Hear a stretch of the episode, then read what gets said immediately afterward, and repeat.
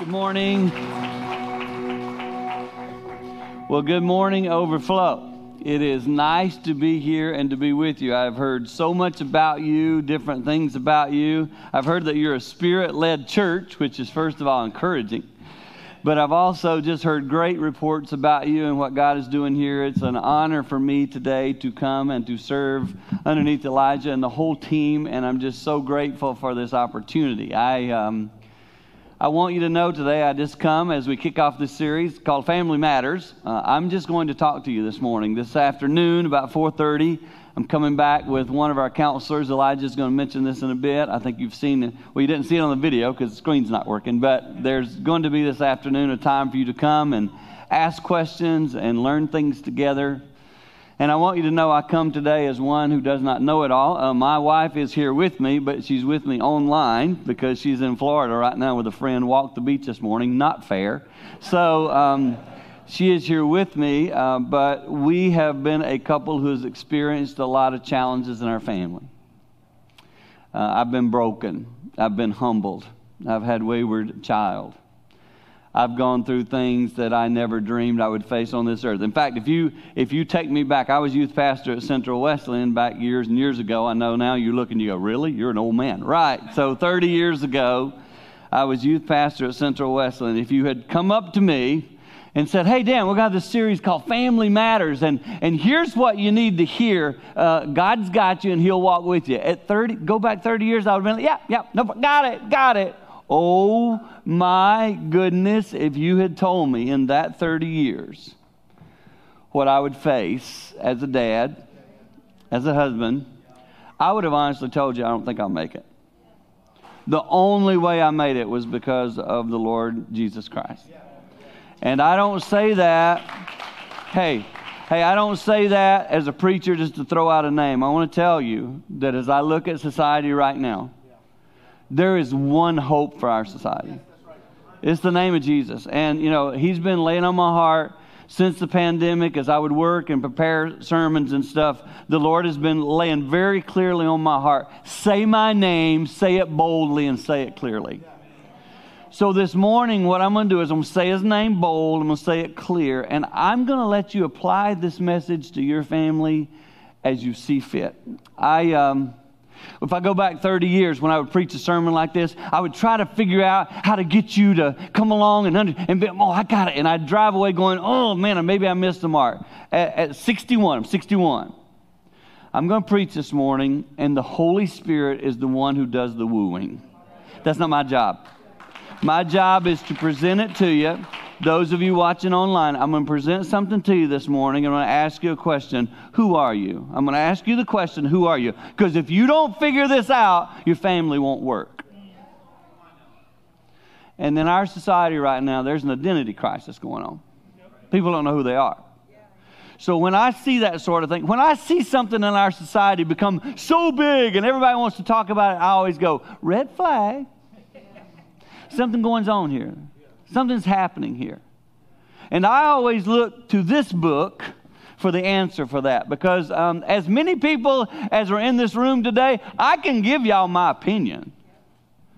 I can go online and post it and get half y'all to like it and half of you give me a thumbs down.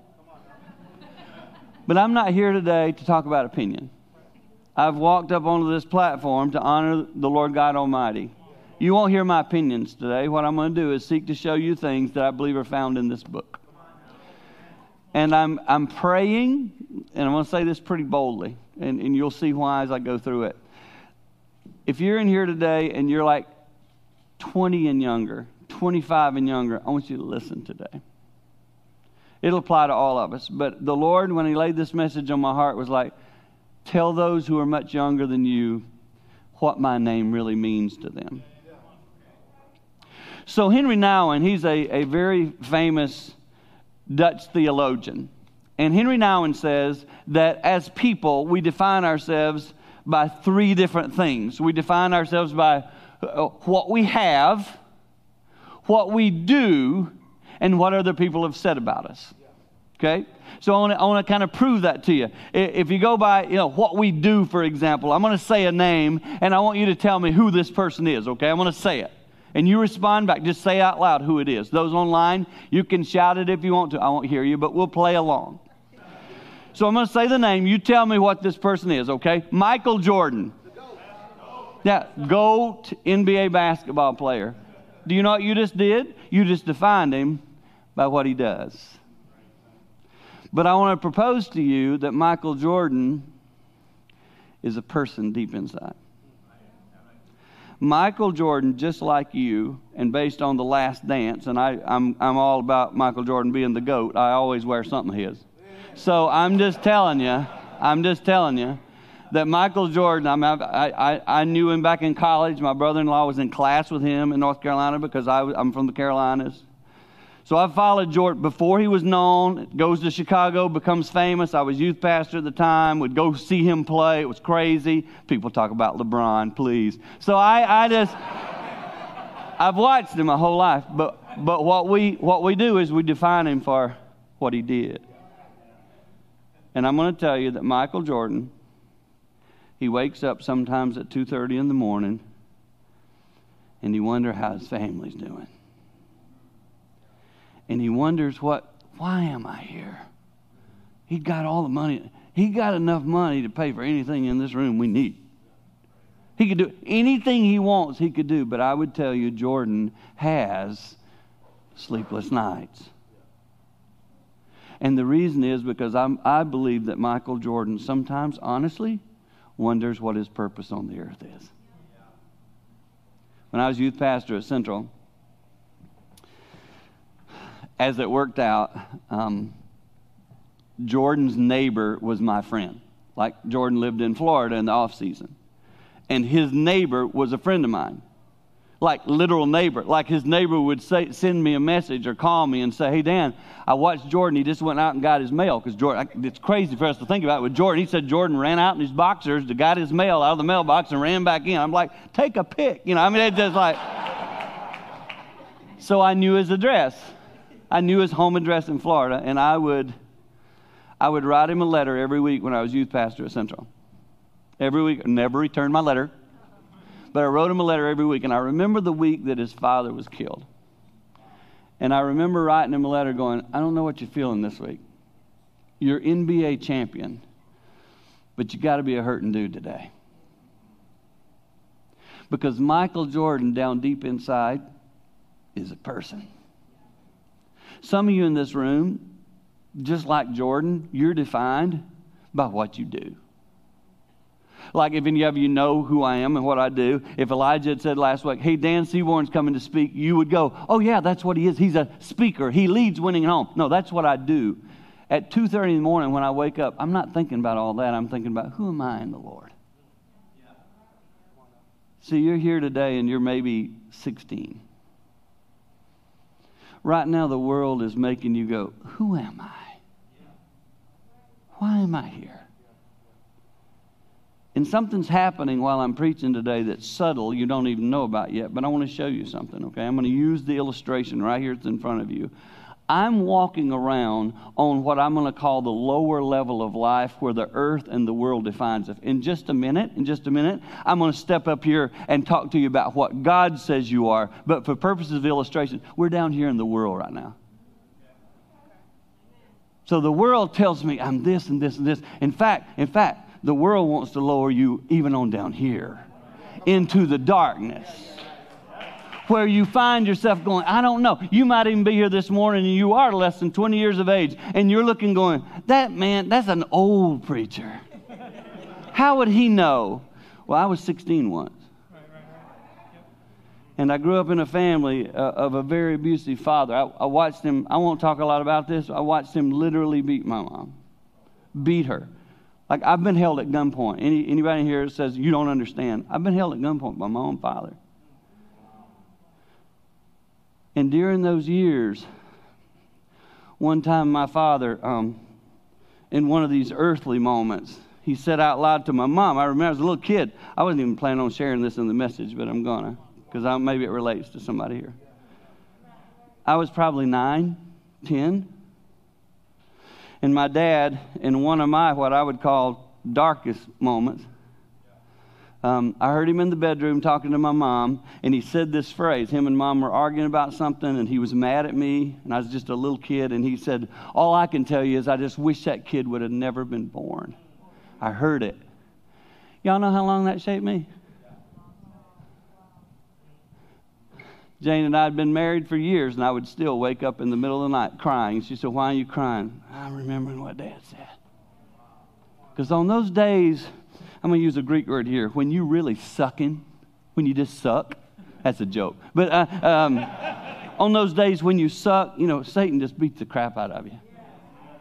And he gets you over here in the darkness where the world says you're no good anyway. And you hear that little phrase in your mind going, Well, daddy said this, or mama said this, or somebody said this about me. All of a sudden, it starts defining us. That was the second thing what people say about you. There's somebody sitting in here today You've been defined a lot by what you do in life, by what somebody said about you. Former spouse, your parents, co worker. Henri Nouwen's dead on it when he says, This is who we become. In a minute, I'm going to step up here and tell you what God says you are, but for purposes of right now, um, we live almost 24 7 in a world that tries to define us tries to define our family, tries to decide what we're about. Third thing that Nouwen said is what we do. Uh, I'm sorry, what we have, because I did what we do, Jordan, what people say about us, us. The third, what we have. If I said another name right now, you would have a thought. If I said the name Elon Musk, who is that? You'd go, oh my, billionaire. What we have. I would tell you that Elon Musk wake up. I, in fact, I saw in the news this week his daughter is disowning him. Just this week, his, his daughter said, I don't want anything to do with you anymore, and I, I want to change my last name. I'll bet you Elon Musk woke up sometime early in the morning, 2.30, 3 o'clock, and wondered, what's my money good for? Can't buy my daughter. So today, in a world that does this to us. I'm going to add a fourth thing to what Henri Nouwen said. I'm going to add a fourth thing that defines us. It's this. In our society, in our culture, 2022, I think that Henri Nouwen would add this next thing, and that's this. We are who we say we are. Like, I'll tell you what I am today. I'll tell you what this, and I'll base it on my feelings for the day. That's where we are as a society.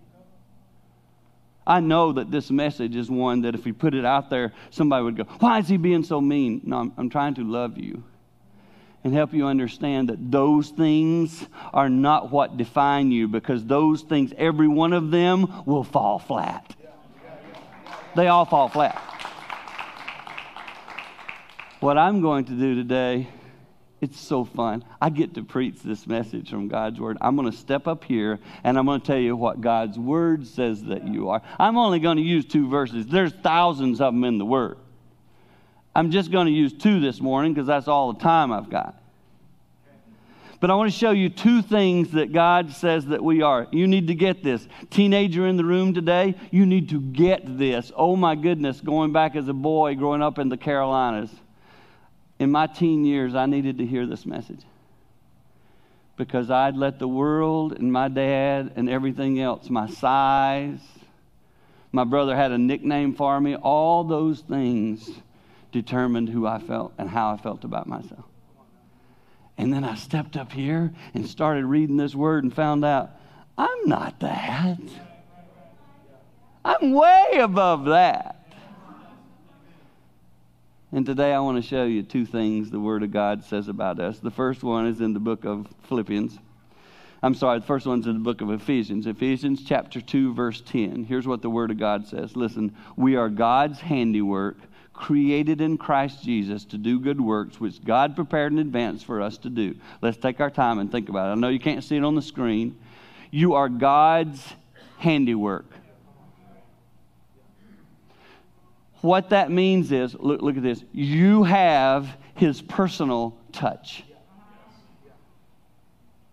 I got to define this for you. Every time you've ever seen a preacher bring out clay, you already go, ah, potter in the clay. I know the wheel thing. I got it. I got it. Hang with me a second. I'm not going to sit here and shape it and mold it. I'm not going to do that. That's another sermon and illustration. I'll leave that one for Elijah.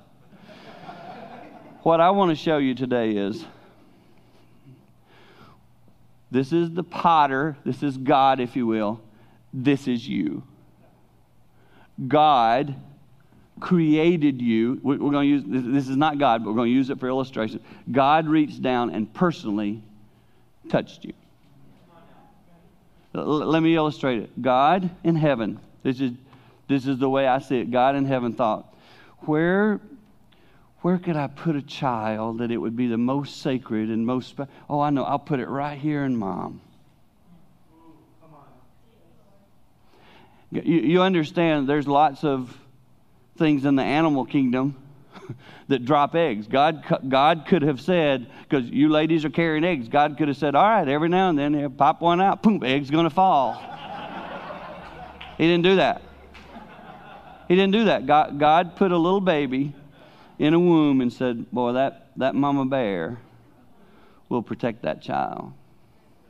And I'll put it in a, in a little sacred pouch and I'll put it in a place where it can't be harmed and can't be hurt. And that's where God made you. Joel just prayed that. Before you were even born, God knew you were going to be there. He predetermined you to be there. That's what the word says. It said right in the verse, which God prepared in advance for you. Listen to me, listen to me. God made this little baby in the womb, and, and, and while you were there, it began to shape you and mold you. Yeah. I, my favorite color is blue. I have no idea why. It must have been because God created that in me. When I see blue, I, I love blue. Somebody else loves another color. Why? I don't know. Because that's the way God made me. He shaped me. And He worked on me. And I want you to see something. You got to get this. You are not this, you are this. This is what's getting down in our world. People go, I'm this. No, you're not. No, no. Jump back up here and realize I'm not the creator, I'm the creation He made.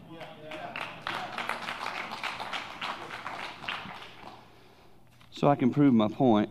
Uh, just the other day on my phone, I received a message.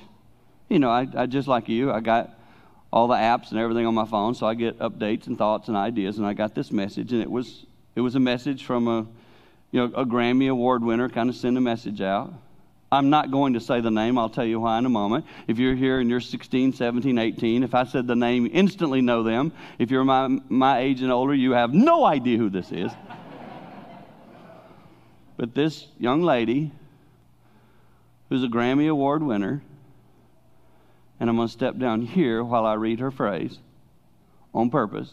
She's shaping millions of lives. She's got millions upon millions of Twitter followers. And she said this So I don't see myself as a woman solely. I, I feel all of my energy. Oh, well, I feel like I'm God. I'm so much bigger than all that. And since I'm God, I am everything. So she's saying she's this. I want to show you today. Look, look, look, those of you who are a little younger, don't think I'm just an old, dumb preacher. I'm trying to tell you the Word of God says that what she said is not true. And this, this word, this word, this word lasts forever. This young lady, she, she won't. Now I got, I got to go back. So when I was youth pastor, I want to tell you how the Lord is maturing me as a person, and I want to apologize. i will tell you right now, I need to apologize. Because when I was 30, 31, youth pastor at Central, I would have said her name to you just now. And I would have had some kind of little funny joke about her, and I would have got you, as my constituents, to laugh. And you would have laughed about it. Don't do that anymore because I look at this young lady's name now. When I first read this, my heart broke for her. I used to would have poked a little fun at her. I'm older now, I'm smarter, wiser. I stopped and prayed for her. Because without God, I'd be the same as her. I, I want to tell you something. You aren't going to reach the lost by making fun of them. We, we got to be bridge builders. If I ever meet this lady, if she were to happen online to watch somehow see part of sermon today, I want her to look and go, that dude, that dude is showing kindness to me. I, I love you. If you ever read this, I care about your eternal soul and, and you're lost. And I'm not saying that as a put down, it's not my opinion. The Word of God says you are not creator, you are this. And you're lost right now. Reading your phrase tells me you don't understand what you are. And I want you to know, I want you to know you aren't, you aren't this. And here, here's why. Like, let, let me just say it real easy. And I'm stealing this from Job, but can you feed all the fish in the bottom of even even the Great Lakes today? I drove down from Highland this morning. It's about an hour drive. I saw birds in the air, etc. Did you feed those? No. No, you're not creator. You're created. And I want you today to hear that God the Father is the creator. We're just part of his plan. But we're a beautiful part. And what I don't like is this stinking world takes this blob and just beats it up. It falls flat, and then all of a sudden you're like, look at me, I'm just, I'm just like a pancake. And God says, No, no, no, no, no. I got you. I'll shape you. That, that pancake part of you, Dan, where your dad dropped you and said you're nothing, he wishes you weren't born, let me take that and use that for my glory. Because you're going you're gonna, you're to you're to meet some little kid someday, might even be sitting at Overflow Church. And, and maybe today, as you're preaching, some kid finds a little bit of hope. Just go tell him, tell her, I am their creator. Y'all, y'all ever watch Antique Roadshow? Y'all know what that is? Antiques Roadshow. It's a show on PBS. Usually, like last night, tonight, where I'm just chilling a little bit, and I'll go through the little menu and you know, it's amazing our world. You got 8,450 channels, and I can't find anything I want to watch. And then I'll usually hit Antique Roadshow. I love it. It's people lining up with their junk. You know, they come with their junk a mile long. They're standing out there, wait for hours to walk up to some proprietor, some expert who's going to look at them and tell them they got something. And your whole goal, if you're in line at Antique Roadshow, your goal is that somebody would come touch you and say, "Walk over here. Oh, I must have something." You know, so. I was watching, and this lady, the proprietor, had taken it and put it on a little stand, this, this little painting. This little painting. And you know, if you've watched the show, it's you're all the time you think, oh, how much is that worth?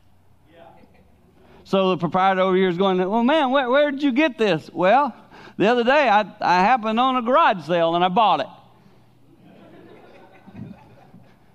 How much did you pay, ma'am?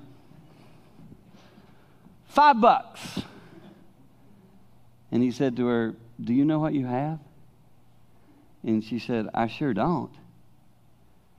And he proceeded to tell her that it was an original painting of some wonderful artist. And if you know anything about art, you know the art's not what makes it valuable, it's the artist, the name on it.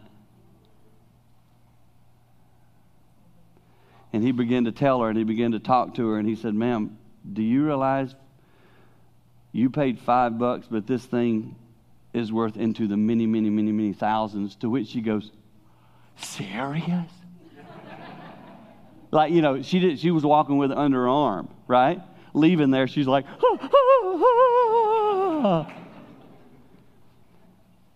That's what God does for us. out here, out here in the world, can I tell y'all, I'm a $5 piece of junk. Not even worth a yard sale. And God says, Step up here, Seaborn. Can, I, can I tell you how valuable your life is to me? Can I, be the, can I be the one who defines your worth? I mean, after all, I did paint you, I did make you. Are you going to believe the crap this world throws at you? Hey, millennials and younger in here, are you going to believe this freaking world? Is that allowed here? Are you going to believe this freaking world and all the junk they say to you, etc.? Are you going to believe that? Or will you potentially this morning step up onto the stage of the real life, the life found in Jesus Christ?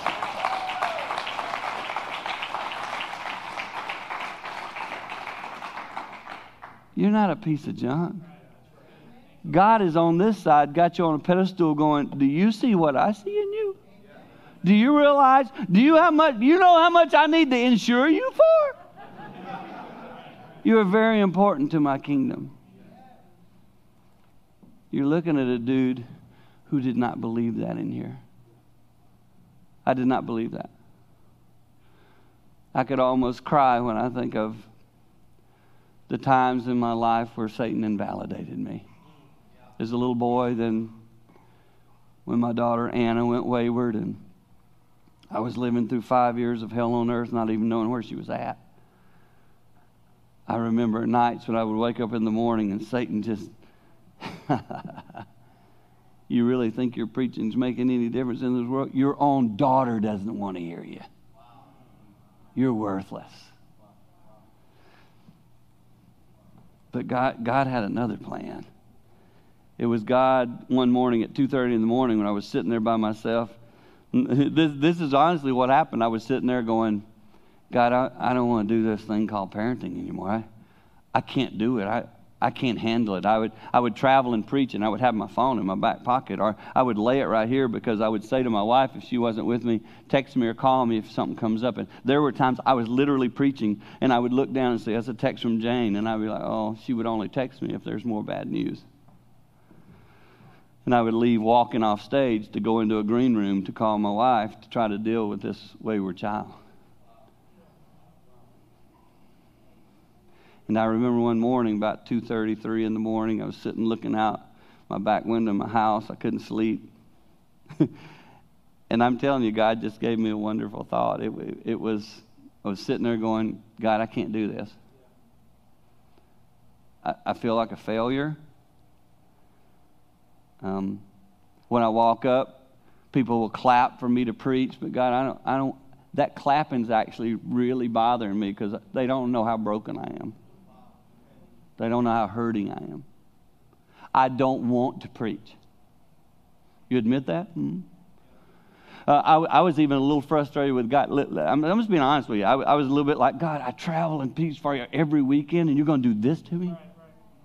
Like God owes me. Yeah. Like God, God, don't you see all I'm doing for the kingdom?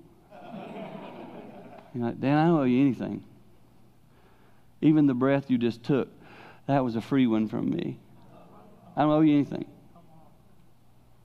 This had to change inside me. And I remember sitting there one morning, and, and then the Lord laid this thought on my heart. You ready?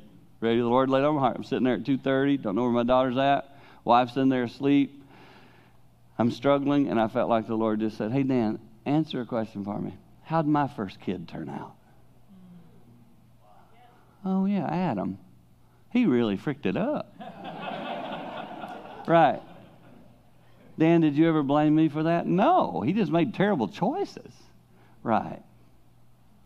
You're not a perfect dad and you're not a perfect man, but sometimes your children just make poor choices. Quit carrying all the weight of that. You go do what I called you to do.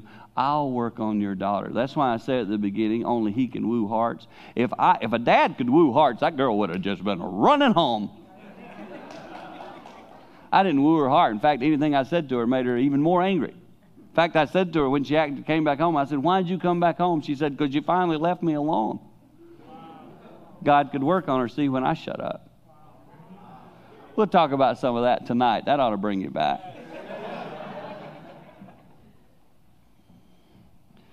but the Lord that night brought me up on this place. And I got to tell you what happened. I started laughing. It was 2.30 in the morning. I was just laughing It was a, I'm okay laugh. It was a, my, I don't know where my daughter is, but God, you've got me. I'm, I'm going to be okay. I don't like it. I wish I wasn't here, but you know, it says he'll give you a joy that you can't understand. I was going, is this that joy, Lord? Because I should not be laughing. My daughter is wayward. She's lost. She might die. I shouldn't be laughing. Why am I laughing? because he gives a joy that can't be taken away. The world will beat the, sorry, I'm just going to say it, hell out of you. And Jesus gives a joy even in the middle of that. I, maybe this isn't connecting, but I'm guessing maybe maybe I came down here to preach to two people today, but somebody in here today, you're hurting.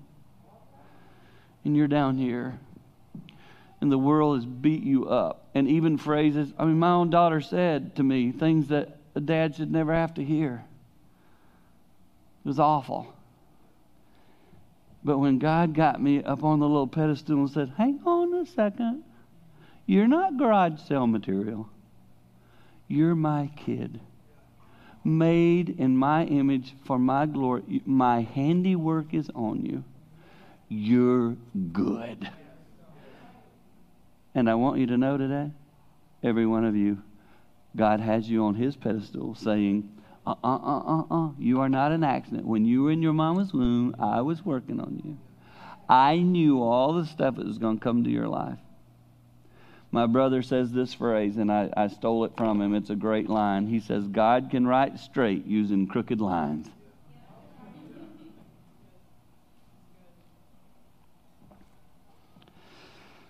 The second little point I want to make to you is another verse of Scripture. It comes from the book of Philippians, chapter 3, verse 20. I want you to hear this. It says, Our citizenship is in heaven. We eagerly await a Savior from there, the Lord Jesus Christ. Now, now, I want you to get this. Paul, who wrote it, lived in Rome, okay? He was a Roman citizen. And I want you to know, he was proud to be. Like he worked it. He used, like when they would beat him and stuff, he'd go, whoa, whoa, I'm a Roman citizen. Then they would be like, whoa, we shouldn't have done that. He, he worked it, man. He was proud of his citizenship. But then he said, but I want y'all to know this is not my ending. My ending is in heaven. So if you're here today and you are 16, 15, 14, 8, whatever age you are, when I say things like this, uh, I can travel back in time, okay? Because when I was your age. And I would see a preacher come to my church, my age. Like you guys look up here, and I know you wouldn't say it to me out loud, but there's a part of you going, oh, near death. I mean, it just goes with it, you know? I look old. I got it. I get it. So when I say things like, my citizenship's in heaven, you're thinking, well, yeah, it better be because you ain't got much longer here. Yeah, I get it. But I want to step back down here and tell you if your citizenship is here, oh my goodness it doesn't answer the problems of life. If you can, 16 year old, if you can grasp what I'm saying to you today, I promise you the days ahead, there's going to be something coming your way that this will be your answer. Being able to come up here and establish yourself solidly that your citizenship is in heaven, not this earth. When I travel, I have something called a passport. Many of you probably have one. I went and I bought it, got it. You know, you have to go get one. It takes you about half a year, it feels like, but you get one. When I come back from another country and I arrive at what's called customs, when I walk up to customs, hello, sir, how you doing? Uh, you got any fruit? They always love to talk to you about fruit. Nope, no fruit. Got no fruit. No bananas in my bag. I'm good. I'm good. Anyway, what you been doing? I tell them what I've been doing. Let me see your passport. And I hand them this little blue passport. They open it up, and they open it up to an absolutely horrendous picture that looks just like me. And they go, Well, that's you.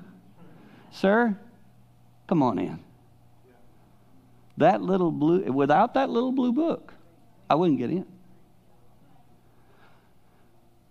But that little blue book, at the end of my life, when this journey's over, if I get to that day, Hebrews talks about judgment day, and I step up and I say to God Almighty, well, I got, I got my passport.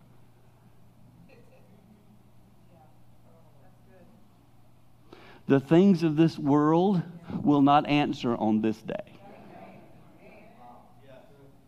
My citizenship on this day must be in Jesus Christ in heaven.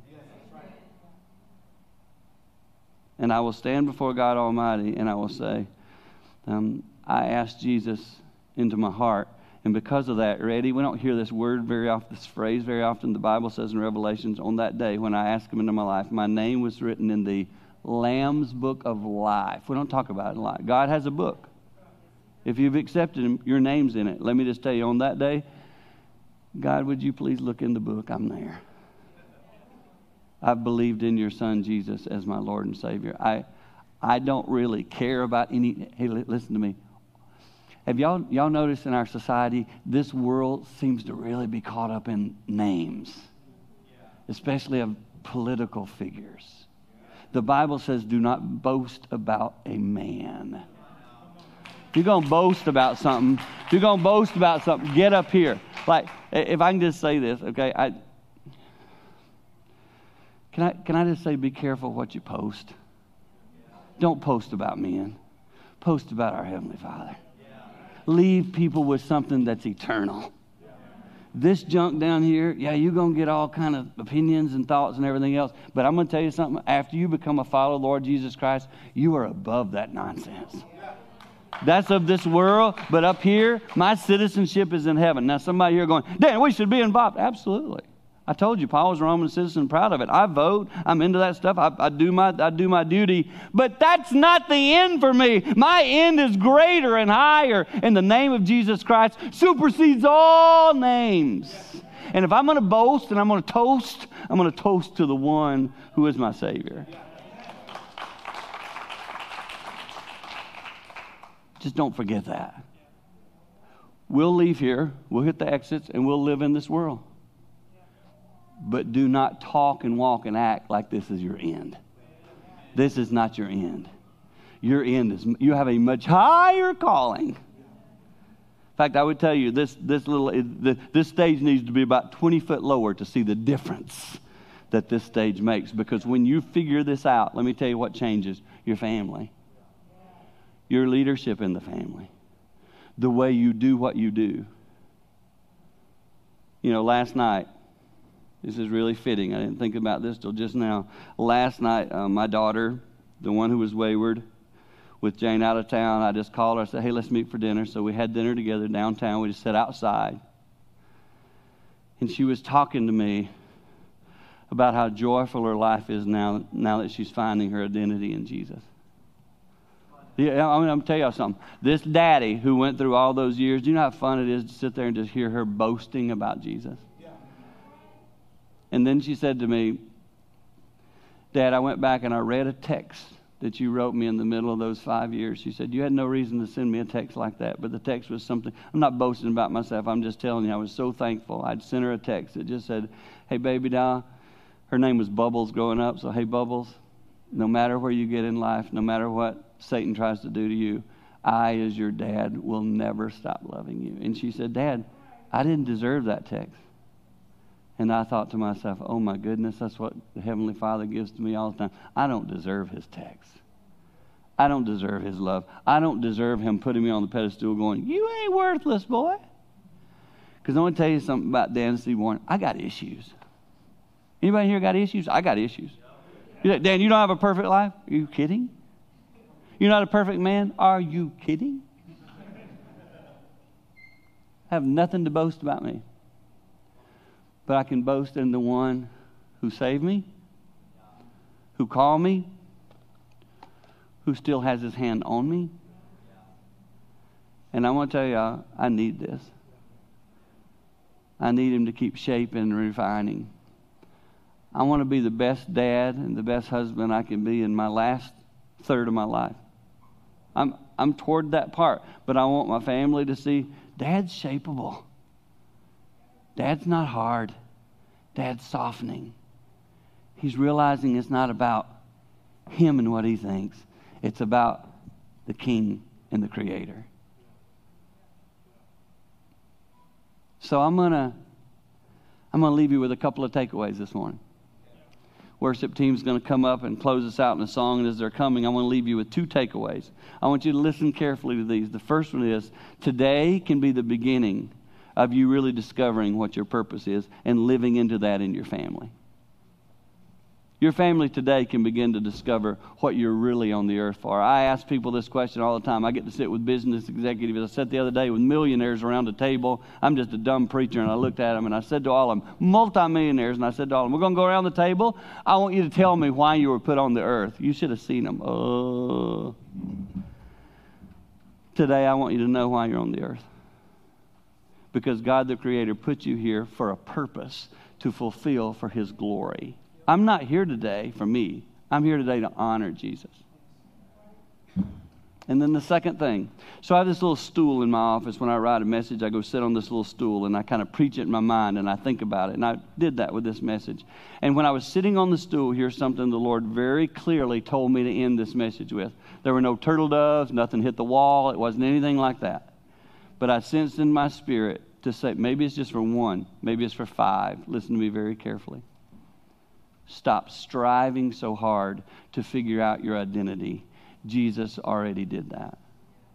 He identified you as his child, his creation. Don't beat yourself up the rest of your life trying to find yourself. God did that already. I don't know what it means for you today, but I know I'm supposed to say the words stop striving.